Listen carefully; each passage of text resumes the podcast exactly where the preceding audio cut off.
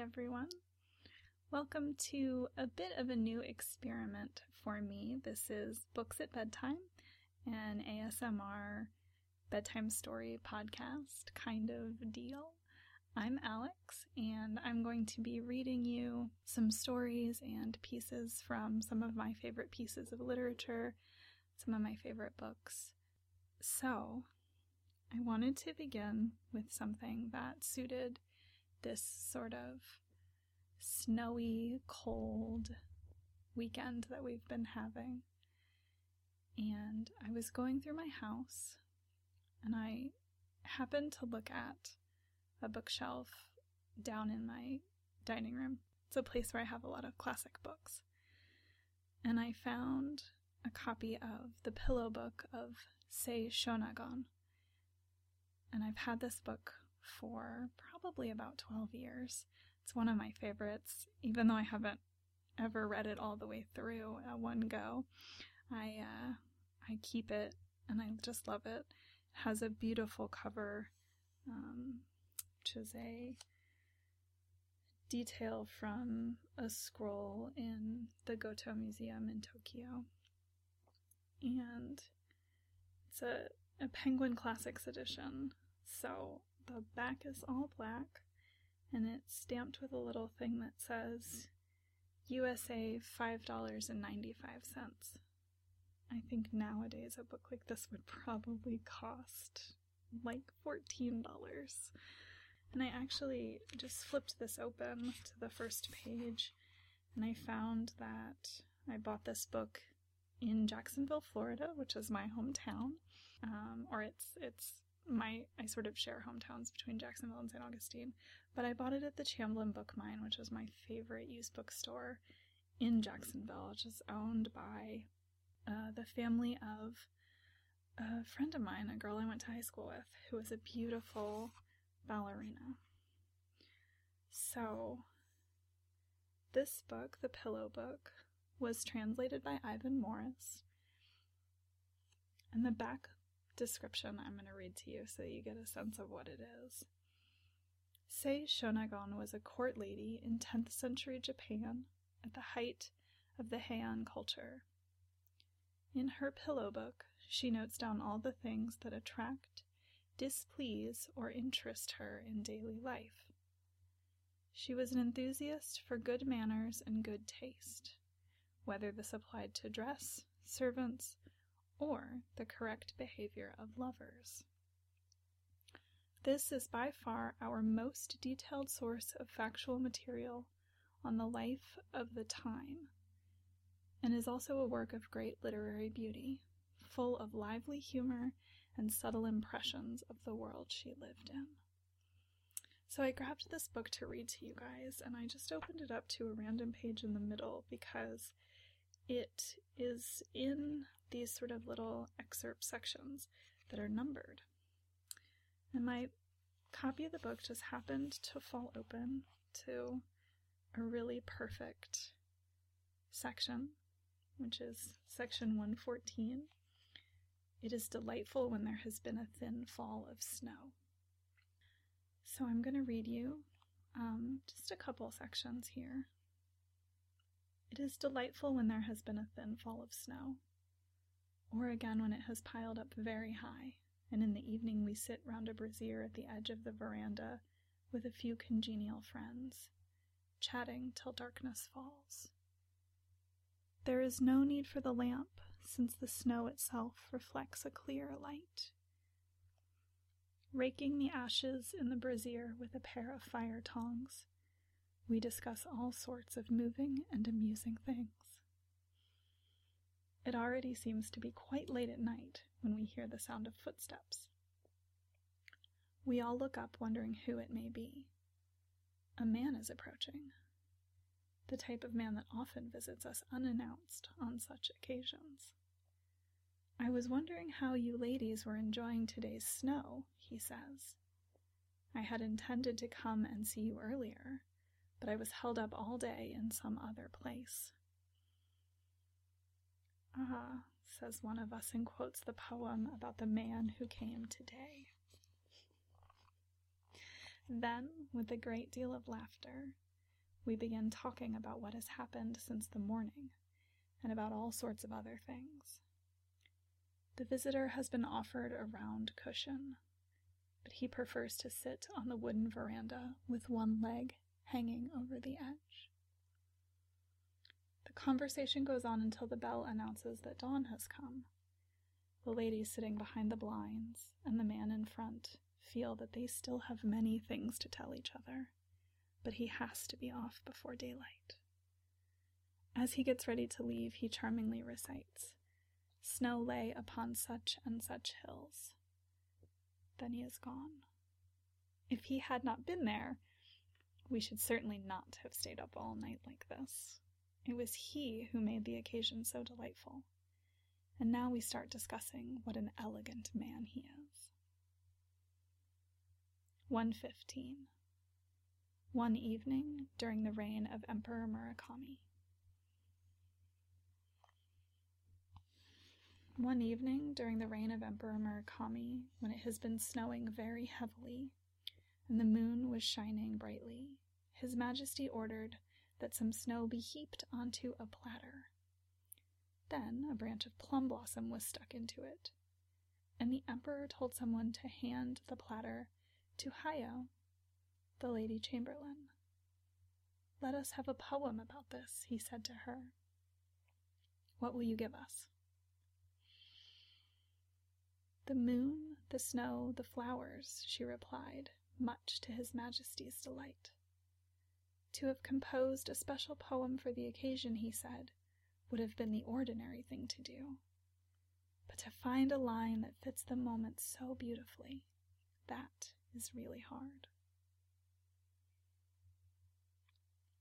On another day, when Lady Hayo was accompanying Emperor Murakami, his Majesty stopped for a moment in the senior courtier's chamber, which was empty at the time. And noticing that some smoke was coming out of the square brazier, said, What can that be? Go and have a look. Lady Hayo went and examined the brazier, and then returned with this delightful poem, which she recited to the Emperor. What do I see in the open sea or a flame in the open fire. It must be a frying frog I see, or a woman diver rowing home. In fact, a frog had jumped into the fire and was burning away. 116. When I first went into waiting. When I first went into waiting at Her Majesty's court, so many different things embarrassed me that I could not even reckon them up and I was always on the verge of tears. As a result, I tried to avoid appearing before the Empress except at night, and even then, I stayed hidden behind a three foot curtain of state. On one occasion, Her Majesty brought out some pictures and showed them to me, but I was so ill at ease that I could hardly stretch out my hand to take them. She pointed to one picture after another, explaining what each represented. Since the lamp had been put on a low tray stand, one could view the pictures even better than in the daytime, and every hair of my head was clearly visible. I managed to control my embarrassment and had a proper look. It was a very cold time of the year, and when Her Majesty gave me the paintings, I could hardly see her hands. But, from what I made out, they were of a light pink hue that I found extraordinarily attractive I gazed at the Empress with amazement. Simple as I was and unaccustomed to such wonderful sights, I did not understand how a being like this could possibly exist in our world. At dawn, I was about to hurry back to my room when Her Majesty said, Even the god of Kazuraki would stay a little longer. So I sat down again, but I leaned forward sideways in such a way that Her Majesty could not see me directly, and kept the lattice shut. One of the ladies who came into the room noticed this and said that it should be open.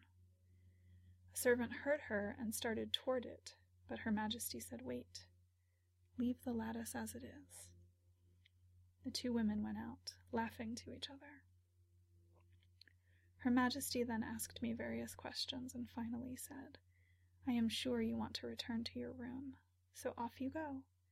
But be sure to come again this evening, and early too.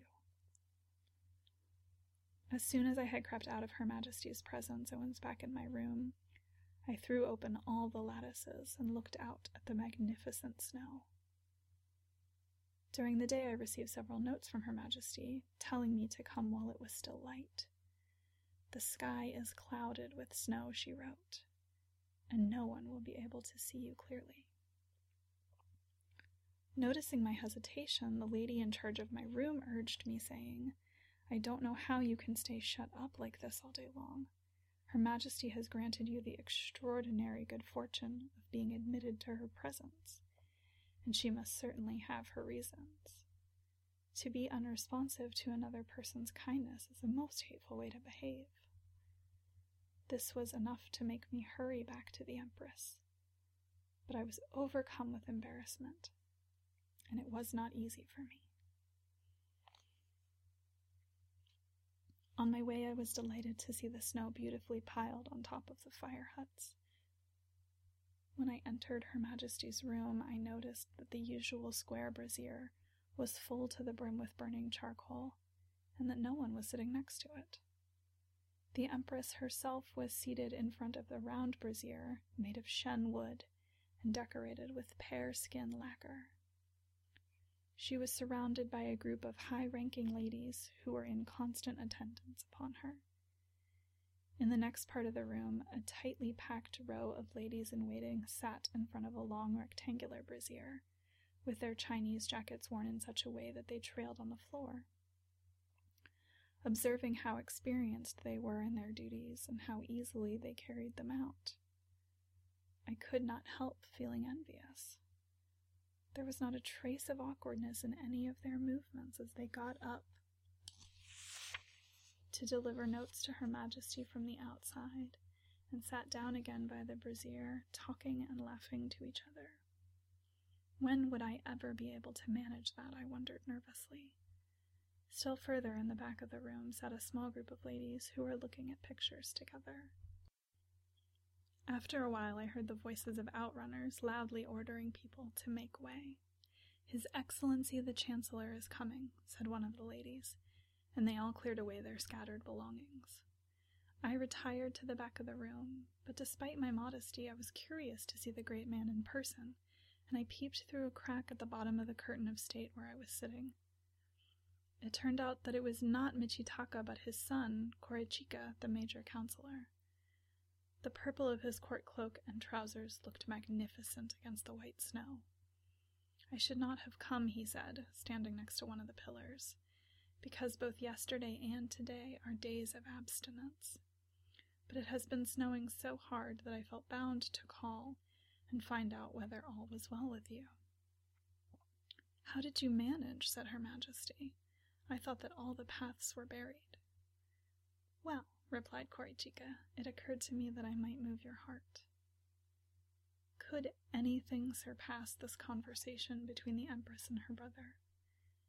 This was the sort of exchange that is so eloquently described in romances, and the Empress herself arrayed in a white dress, a robe of white Chinese damask, and two more layers of scarlet damask over which her hair hung down loosely at the back had a beauty that I had seen in paintings but never in real life. It was all like a dream. Korechika joked with the ladies in waiting, and they replied without the slightest embarrassment, freely arguing with him and contradicting his remarks when they disagreed. I was absolutely dazzled by it and found myself blushing without any particular reason.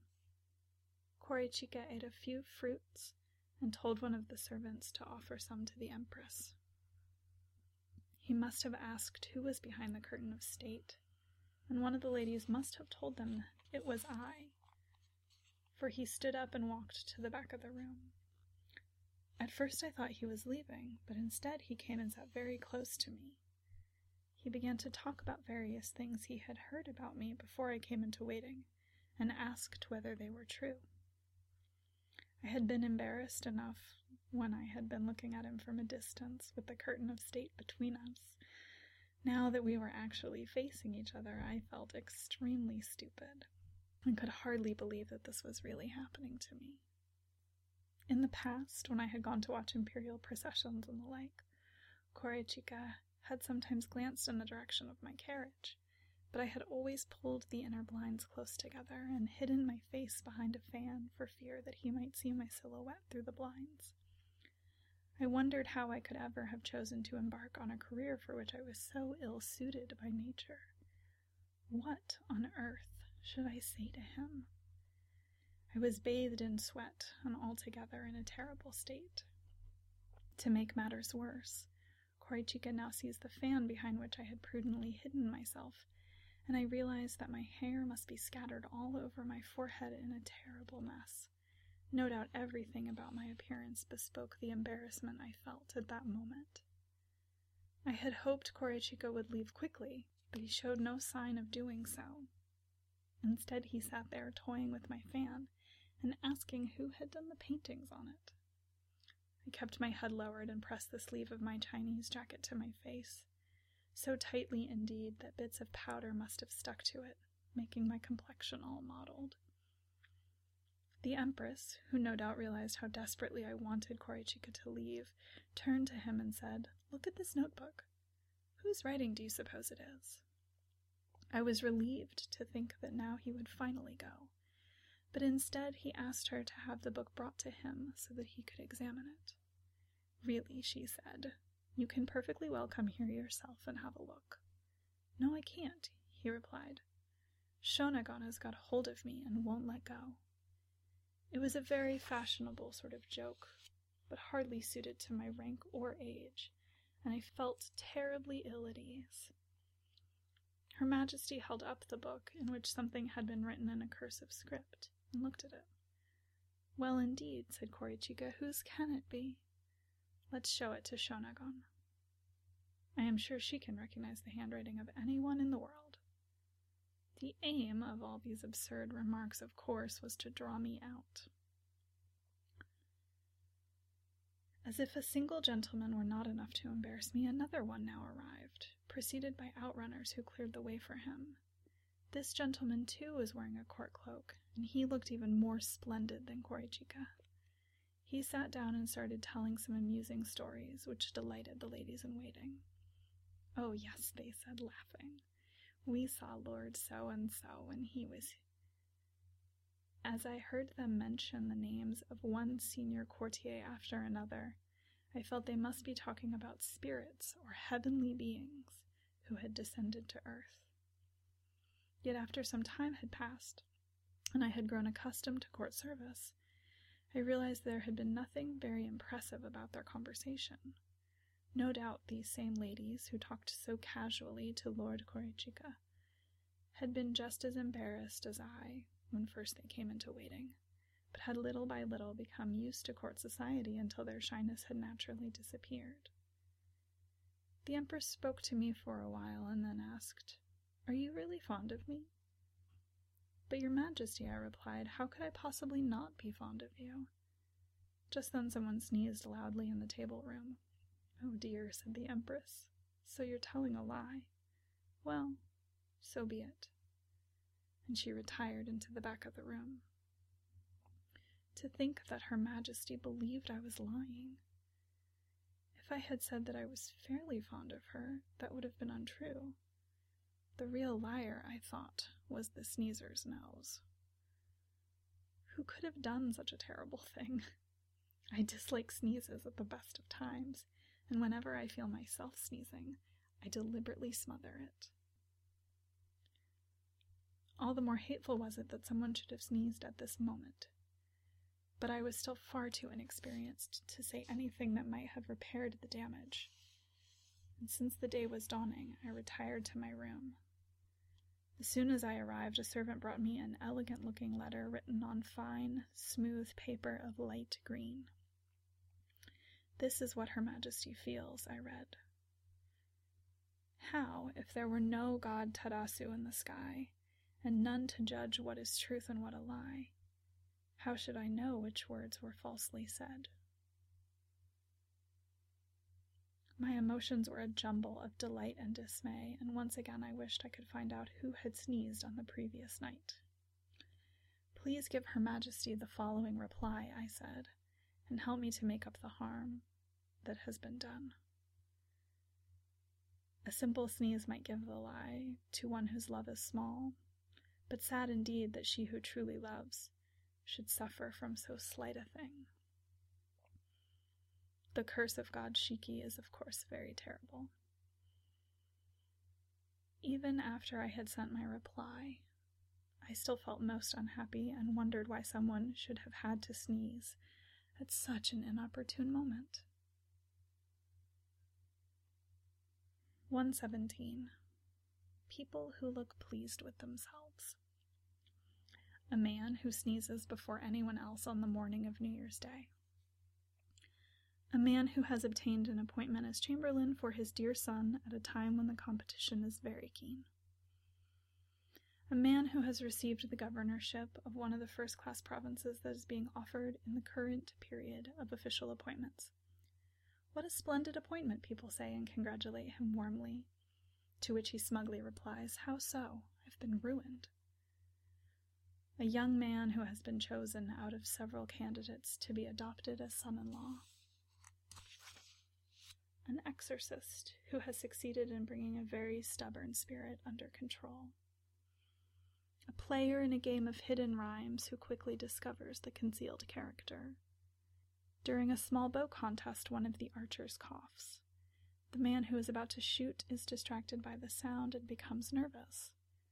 But he manages to control himself, and his arrow shoots off with a loud twang, hitting the target. How pleased he looks with himself. In a game of Go, a greedy player switches his attention to a different part of the board, not quite realizing what a large number of stones he is likely to capture there. His opponent is unable to keep his eyes in the new sector, and the greedy player manages to win several stones. Oh, how pleased he looks. He laughs proudly, feeling happier about this windfall than he would about an ordinary gain. At long last, a man has received the governorship for which he has been waiting. He looks radiantly happy. In the past, everyone treated him with rudeness and disdain. But Painful as it was, he bore it all patiently, realizing he had no choice. Now even his superiors respect the man and play up to him with remarks like, I am entirely at your excellency's service. He is attended by women and surrounded by elegant furnishings and clothing that he has never known before. Seeing all this, one wonders whether he can really be the same man whom even simple servants used to scorn. Then this fortunate governor is appointed middle captain in the inner palace guards. Oh, what a triumphant look he has on his face! To be a captain of the guards seems far grander to him than it would to a young nobleman who received the same appointment. High office is, after all, a most splendid thing. A man who holds the fifth rank, or who serves as gentleman in waiting, is liable to be despised.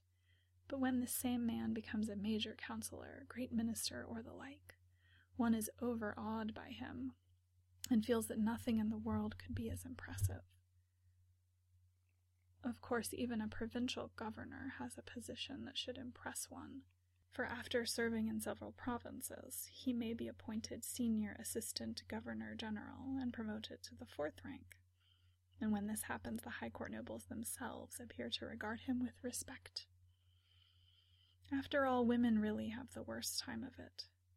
There are, to be sure, cases where the nurse of an emperor is appointed assistant attendant or given the third rank, and thus acquires great dignity.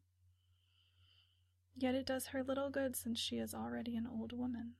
Besides, how many women ever attain such honors? Those who are reasonably well born consider themselves lucky if they can marry a governor, go down to the provinces.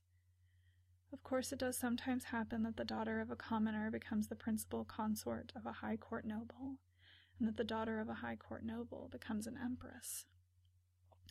Yet even this is not as splendid as when a man rises by means of promotions.